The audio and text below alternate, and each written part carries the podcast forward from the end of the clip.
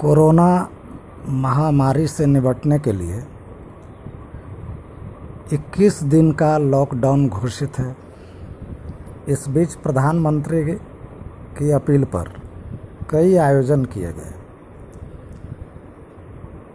प्रधानमंत्री के इन आयोजनों के पीछे निश्चित रूप से राष्ट्र के कल्याण की बात निहित है। लेकिन हर बार यह देखा गया कि लोगों ने प्रधानमंत्री की असली मंशा को समझा नहीं और एक कदम आगे निकल गए पिछली बार भी सड़कों पर प्रदर्शन हुआ। इस बार भी समाचार प्रसारित किए जा रहे हैं दूरदर्शन पर कि कुछ भक्तों ने प्रधानमंत्री के संदेश को समझा ही नहीं और फिर से सड़कों पर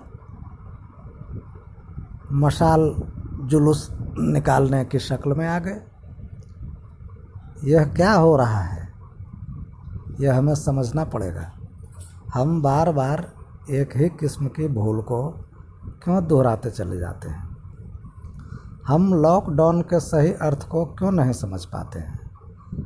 ऐसी हरकतों से देश को कितना नुकसान होता है, इन्हें कोई नियंत्रित करने वाला क्यों नहीं है? ये हमें समझना पड़ेगा। खुद समझिए और लोगों को समझाइए कि प्रधानमंत्री किसी हाल में देश का भला ही चाहते हैं और देश का भला इस बात में है कि हम अपने अपने घरों में शांतिपूर्ण तरीके से रहें। दिए जलाएँ, रोज़ जलाएँ, प्रार्थना करें, इबादत करें। ऐसा करने से तो किसी ने किसी को रोका नहीं है। आप अपनी भक्ति का प्रदर्शन कीजिए। यह आपका नैसर्गिक अधिकार है। लेकिन भक्ति के प्रदर्शन के लिए मानवता को संकट में डालने वाले ऐसे कारनामों पर रोक लगाइए। जय हिंद।